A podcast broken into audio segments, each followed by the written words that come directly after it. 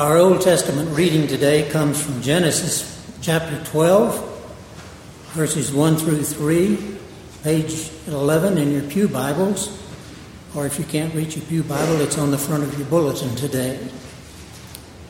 First, join me, if you will, in a brief prayer.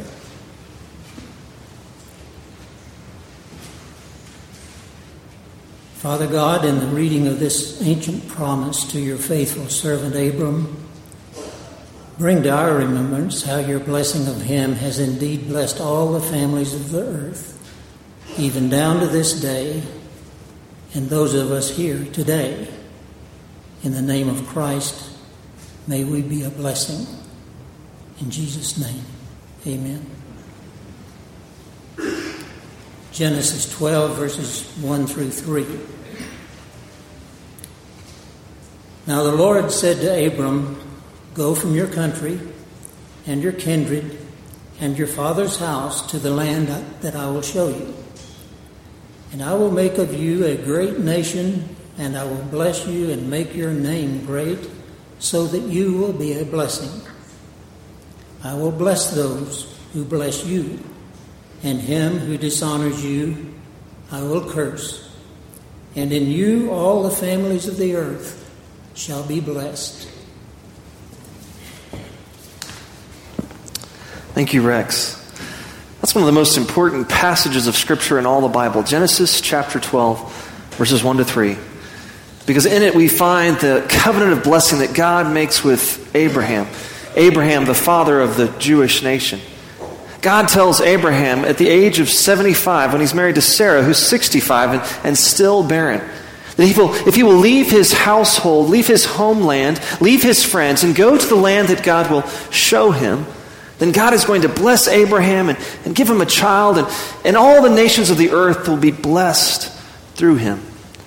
And of course, as we read the genealogy of Jesus that we find in the Gospel of Matthew, chapter 1, verse 1, the very first verse in all of the New Testament, Matthew chapter 1, verse 1, we see that Jesus is the fulfillment of this Abrahamic covenant. For the book of the genealogy of Jesus Christ, the son of David, the son of Abraham. As a Jew, Jesus was a descendant of Abraham. And of course, we know that Jesus came to, to bless all of us, for Jesus invites all of us in Matthew chapter 11, 28 to 30, to come to him.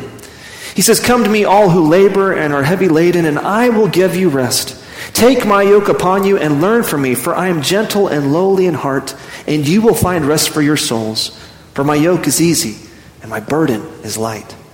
Jesus invites everyone from every tribe and tongue to come to him and to experience the blessing of his peace, the blessing of his presence. And so, as followers of Jesus, we have been, like Abraham, blessed to be a blessing.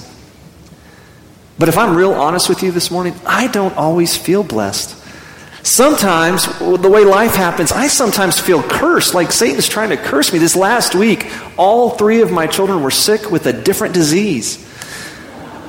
My youngest boy, John, had a stomach bug. He was coming out both ends. It was not pretty.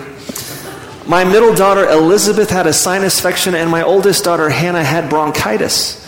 And then later in the week, John decided to share his virus with Hannah. So she, not only did she have bronchitis, but she had the stomach bug. It was a bad week in the Griffin household. Ever felt like you're under attack? Like Satan's coming after you? As I was preparing this message, I, uh, Hannah, my oldest daughter, reminded me of the time that we were in Honduras together on a mission trip. And uh, we were helping build a preschool, a uh, Christian preschool for this village in Honduras, right on the coast there, on the east coast of Honduras. And we took lunch on the coast there, and some of the kids, including Hannah, decided to, to swim into the Gulf Coast there. And so they began to swim and have a great time. And then all of a sudden, she swam through a school of jellyfish. Yeah, you know how that goes. All the screaming, and she was stung all over. We didn't know what to do. Fortunately, some Honduras children grabbed some limes, began to cut them, and began to spread the acid of the lime juice onto her wounds so that it wouldn't hurt and burn so badly. Well, then Hannah was sitting there trying to you know, nurse her wounds, and, and we gave her a little more food to eat. So while she was snacking, she noticed these other little Honduran children that didn't have anything to eat. They looked very hungry. And so she noticed that we had a few extra bags of chips, and she thought, well, I'll go give this food to these Honduran, Honduran children. So she was carrying these bags of food to these needy and hungry kids. She walked by the work site where we were hanging shutters. And all of a sudden, this big gust of wind caught a shutter we had just put up, and bam! She got hit right in the face. Oh my gosh. Started to bleed profusely. We couldn't get it to stop. We had to take her into a medical clinic in Honduras. She got cut right under the nose. She saw the needle come in to like numb it. It was not, I mean, everyone could hear her in the village. Like, ah, she did not want that. It was painful. It was tough. And at the end of the day, after she'd finally been stitched up and the blood stopped flowing and the burns stopped burning, she said, You know, I learned a big thing today. And she was telling this to our whole group. She said, You know, when you're doing the Lord's work, Satan is going to try and stop you, but you got to keep pressing on. Amen? You got to keep pressing on. Ever feel like that? Like Satan's coming after you and you just got to keep pressing on? Like that week when you have the unexpected car repair and the unexpected home repair all at the same time? Or those weeks when everybody in the house seems to be sick with a, a different disease? Or that week when the dreaded layoff comes? Or the relationship ends? Or that horrible diagnosis comes? Or the loved one dies? We can begin to feel like we're under attack. And we're saying, God, why? Why are you allowing this to happen? You're sovereign over all of, of heaven and earth. Why don't you control this? Why are you allowing these bad things to happen? In Genesis chapter 12, we can see that Abraham has been blessed to be a blessing. But if you read the entire story of Abraham, you can see that life for Abraham was not easy. In fact, in that very same chapter, if you just continue reading through Genesis chapter 12, you'll see that he does what God asks him. He, he goes to a land that God shows him. He goes to the promised land. But soon after being in the promised land, a horrible famine comes and he has to escape to Egypt just to survive. Abraham is told when he's 75 years old that, well, that one day he's going to have a son. He has to wait 25 years until the son of the promise, Isaac, finally comes. Abraham's life was a mess. Yeah, he had some money, but, but relationally, his life was a mess. I mean, twice he lied about his marriage. That's never good. He, his wife had conflict with his stepson, Ishmael. That was a mess. And he had a nephew, Lot, that he was having to bail out. Risk, at the risk of his own life, he had to bail Lot out. Yes, life for Abraham was anything but easy. But he kept pressing on, he kept following God. As we continue our journey through the story, the grand narrative of the Bible, and we're in the book of Acts reading the story of the Apostle Paul, we can see that Paul's life was messy too. It wasn't easy, but he kept pressing on. The Apostle Paul, in his ministry, missionary work, was flogged and imprisoned multiple times. He was shipwrecked, he was stoned and left for dead, but he continued to press on. People even questioned his apostleship. People in Corinth he, he helped bring the faith in Christ, they were questioning his leadership. But Paul kept on preaching the gospel of grace. Paul kept believing. Paul kept following God's call and pressing on. But why? Why didn't Paul and Abraham just quit and say, Lord, I'm done. I'm through. Find somebody else to do your bidding. I, I'm done. This is too hard. Why did Paul and Abraham continue to follow God's call? Life wasn't easy for, for Paul and Abraham. It's true they were blessed, but, but where can the, the true blessing of God be found? It certainly doesn't mean life's always going to be easy. It wasn't easy for them, and it's not going to be easy for us. Jesus says, In this world we will have trouble. We can take heart, He's overcome the world. Yes, where is the true blessing of God found today that Abraham and Paul came to see? To find out where the true blessing of God is found, please turn in your Bibles to the book of Acts, chapter 20. Acts chapter 20, beginning at verse 17. Before I read God's word, let's call upon His Spirit again to guide us in the reading and preaching of His holy word. Please join me as we pray. Holy Spirit, we're so grateful that you inspired Luke to put pen to paper so that we might have the, the written story of your earliest church, the Acts of the Apostles. We thank you, Lord, for your Holy Spirit who guides us today.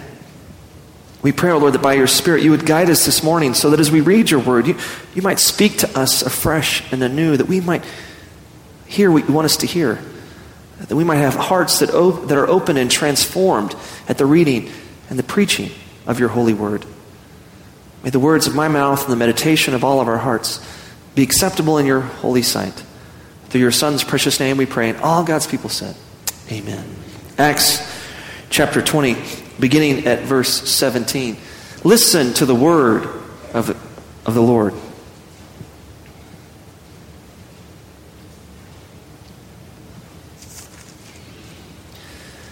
Now, from Miletus, he sent to Ephesus and called the elders of the church to come to him.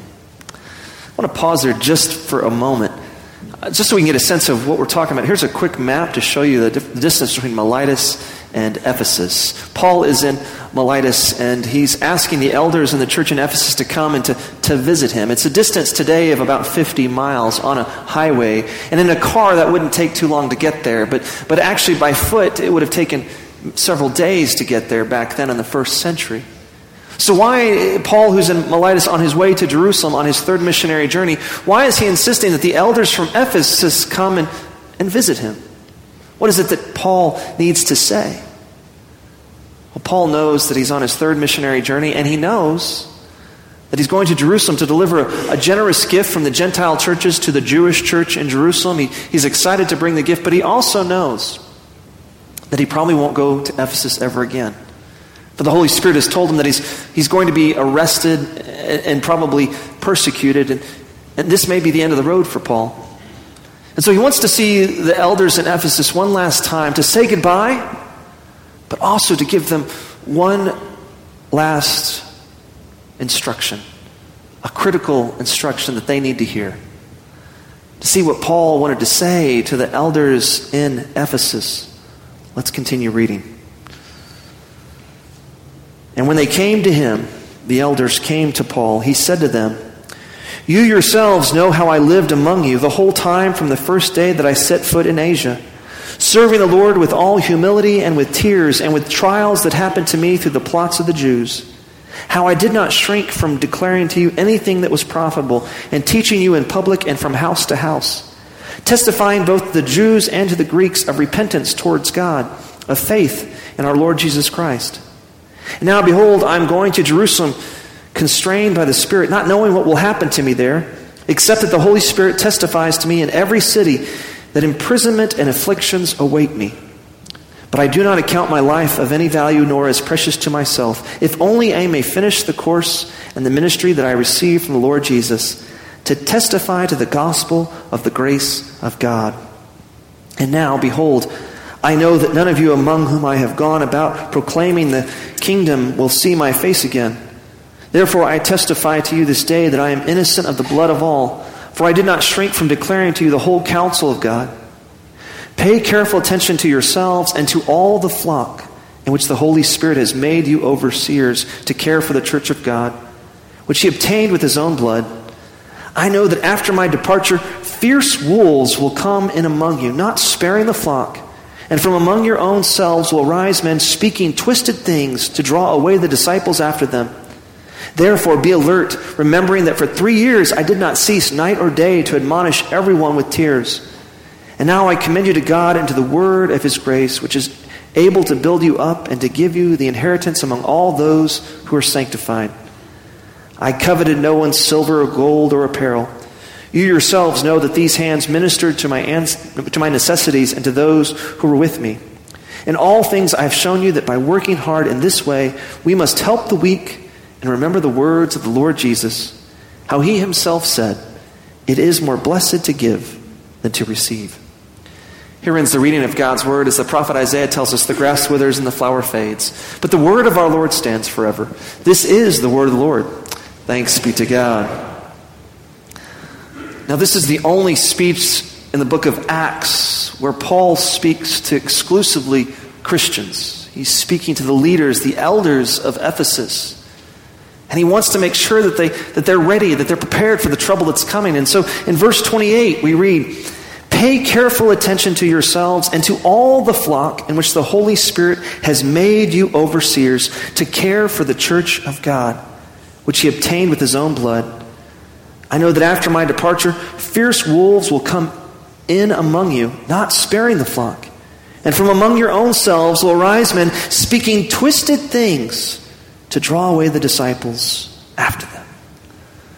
Paul makes a point to not only say goodbye to the church in Ephesus, but to warn the elders that people are going to come, wolves who are going to speak twisted things. He's warning them about future heresies. People are going to say things that are not true and try to lead the church astray. So, what are these twisted things? What are the heresies that Paul is so concerned about? Well, if you go to 1 Timothy, which Paul wrote to Timothy while Timothy was leading the church in Ephesus, you can see some of, you get a glimpse of some of the things that these heretics were saying, these false teachers were saying, these wolves. These false teachers were saying that people should not marry with a, a real ascetic view of life. They said they shouldn't eat certain foods. They were very legalistic. They were also focused on Jewish myths and endless genealogies, trying to explain the origin of certain men and, and talk about the hierarchy of humanity, rather than focusing on Jesus. That Jesus has called each one of us to come and follow him. That Jesus died on the cross for all of our sins together.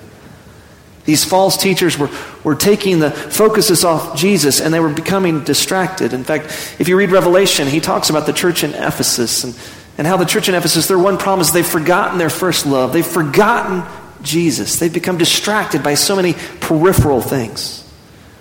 His heresy, false teachings are dangerous because ultimately it distracts us from the truth of the gospel of grace. It takes, us eye, or takes our eyes off the, the life, the teachings, the death, and the resurrection of Jesus Christ. Seven years ago, I was blessed to get to go to Kenya uh, on a mission trip where I had an opportunity to uh, preach at a Christian growth conference. And I was overwhelmed at the way the church in Kenya was growing. Kenya is about the size of Texas, and yet there are twice as many Presbyterians in Kenya than there are in all of the United States. There's about 4 million Presbyterians. They're, they're growing exponentially. And really, the greatest growth numerically is actually happening in the Pentecostal church. And so I was just blown away at how many people are coming to faith in Christ in Kenya. Well, one Kenyan pastor pulled me aside and began to explain to me that unfortunately, a lot of the growth that's happening, particularly in the Pentecostal church in, in Kenya today, is because of false teachings, because of the prosperity gospel that many of these charismatic preachers are teaching.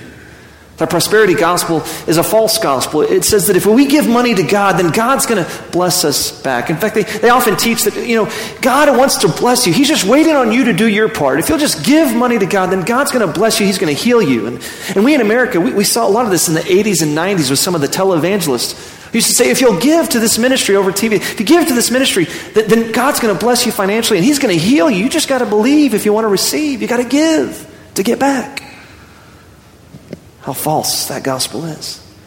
The gospel of Christ is not about what we give, it's about what He gave. He gave His life so that we might be saved. The Apostle Paul lived out this sacrificial message. He, he gave his life to Jesus Christ. For Paul labored tirelessly to give all that he had to preach the gospel of grace. And Paul did not die a rich man financially. Paul had plenty of faith. He gave everything he had, and yet he didn't die with great worldly wealth. History tells us that Paul actually was beheaded as a Roman prisoner under Nero. Giving money to God doesn't necessarily mean you're going to be financially rich. In our text this morning, the Apostle Paul lets the church in Ephesus know that the true blessing of God is not found in what we get, but rather what we give. Paul reminds us in verse 35 remember the words of the Lord Jesus, how he himself said, It is more blessed to give than to receive. The Apostle Paul lived these words. Once the Apostle Paul became a, a follower of Jesus, he gave his life to the proclamation of the good news of Jesus Christ.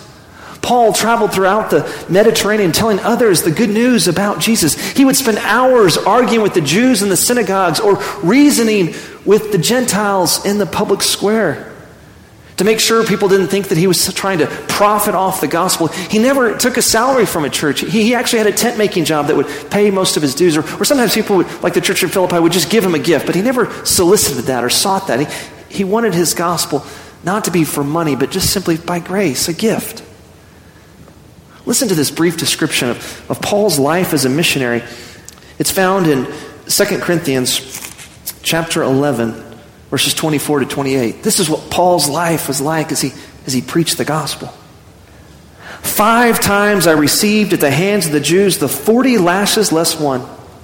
Three times I was beaten with rods. Once I was stoned. Three times I was shipwrecked. A night and a day I was adrift at sea on frequent journeys, in danger from rivers, danger from robbers, danger from my own people, danger from Gentiles, danger in the city, danger in the wilderness, danger at sea, danger from false brothers, in toil and hardship, through many a sleepless night, in hunger and thirst, often without food, in cold and exposure. And apart from other things, there's the daily pressure on me of my anxiety for all the churches. That's unbelievable. I mean, if I had been the Apostle Paul, I'll be honest with you, after the first whipping, you know, 30, 40 uh, lashes minus one, that's 39, that would have hurt a lot. I may have reconsidered occupations. You know, I would have said, hey, I'm not sure about this preaching the gospel thing. This is not paying off. This is painful. But the Apostle Paul continued to press on. He kept on preaching despite the whippings and the floggings and the stoning. And he didn't do this to, to make himself financially rich. Why did the Apostle Paul continue to preach and continue to press on despite the beatings and the imprisonment and the persecution? In 1 Corinthians chapter 9, verse 16, Paul gives us a glimpse on why he did what he did. Paul writes, For if I preach the gospel, that gives me no ground for boasting, for necessity is laid upon me. Woe to me if I do not preach the gospel. Paul continued to preach because Paul knew that he was called to preach the gospel. And as Paul preached the gospel, specifically the sacrificial love of Jesus Christ that we find at the cross, he was reminded and saw that truly it is better to give than to receive. Now, these words that we find in Acts chapter 20, verse 35, it is better to give than receive. Says, remember, Jesus told us it's better to give than to receive. They don't actually appear in any of the Gospels Matthew, Mark, Luke, and John. But as John tells us, Jesus said and did so many things that he, there's not time to write it all. If you wrote it all down, everything Jesus said and did, there probably wouldn't be enough room for all the books that would fill the world. So it, it, regardless of whether or not it's in one of the Gospels, it's consistent with what Jesus said and, and did. This idea that it's better to give than to receive. It's more blessed to give than to receive. After all, isn't that what Jesus said himself? Isn't that what Jesus did? For in Mark chapter 10, verse 45, Jesus says, For even the Son of Man came not to be served, but to serve, and to give his life as a ransom for many. Jesus generously gave his life as the perfect sacrifice for our sins so that our sins could be atoned for, so that we could be in a right relationship with God if we simply believe in him. And on the third day, he rose again, conquering sin and death on our behalf. And now we're promised new life if we'll simply follow him. As Jesus showed us what it meant to be generous. And, and as Paul would preach this message, this gospel of grace, this gospel of, of self sacrifice, he saw firsthand that it, it truly is more blessed to give than to receive. You see, when Paul was blinded on the road to Damascus many years ago, he, he was came to faith in Christ and he humbled himself and, and he believed. And as we read in Romans 10, verse 9, that if you confess with your lips Jesus is Lord and believe in your heart that God raised him from the dead, you will be saved. Paul was saved that day. His salvation was secured when he came to faith in Christ, but he didn't begin to be, experience the blessing of Christ the abundant life that Christ came to bring until he began to sacrificially use his gifts in ministry. Use his gifts of teaching and evangelism, his spiritual gifts of teaching and evangelism to help spread the word, to help change lives, to help see people come to faith in Christ so their lives might be changed for all eternity. That's where the blessing was found in giving, giving his life so that others might be saved. In 1995, Bob Buford, a Christian businessman, wrote a book called Halftime. In this book, he talks about how the first half of most of our lives, we pursue success, financial and occupational success. But as we achieve different levels of success in our businesses or, or financially we achieve different success, we realize that this success is often short lived. It, it doesn't satisfy the way that we thought it would. And so then we begin to seek significance. And significance isn't found in getting or achieving. Significance is found in giving and impacting the lives of others.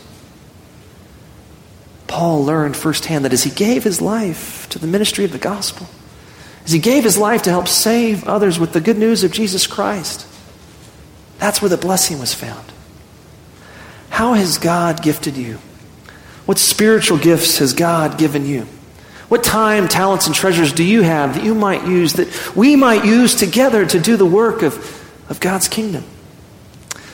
In a moment, we're gonna, all going to have an opportunity to turn in a commitment card, and it's an opportunity for us to make a commitment to God through the ministries of this church, saying, "Yeah, this next year in 2017, I'm going to I'm going to give this much money, but but also we're going to I'm going to give my time and my talents and to the work of God's kingdom." You can see that there's in here an opportunity to make a pledge to time and talents to a different ministry within our church.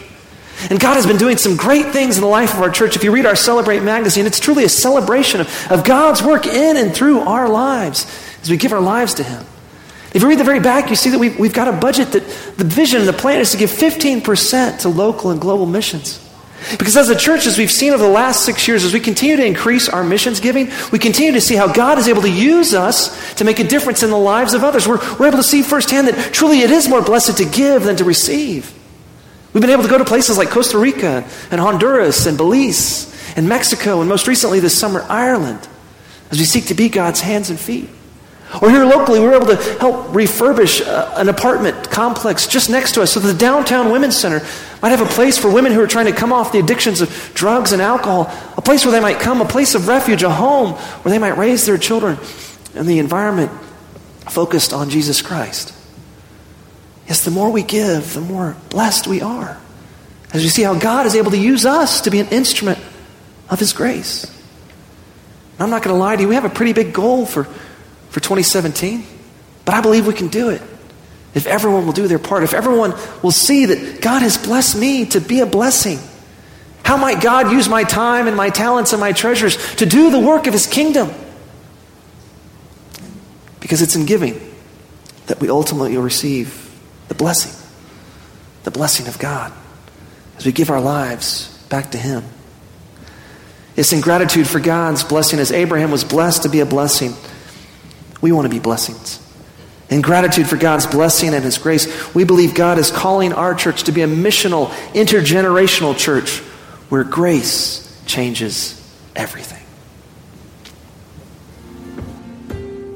Here at the First Presbyterian Church of Amarillo, where grace changes everything, we are a missional church and an intergenerational church that gathers for worship every Sunday morning. My family attends the 11 o'clock traditional service, and we have for generations. We love it and